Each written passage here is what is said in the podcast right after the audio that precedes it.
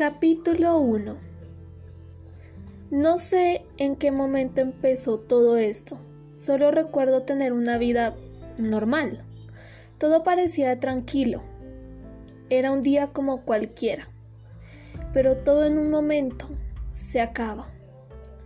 Ya como el amor puede terminar de la manera más fugaz, pero lo que yo sentía por ti jamás se podría dañar ni borrar.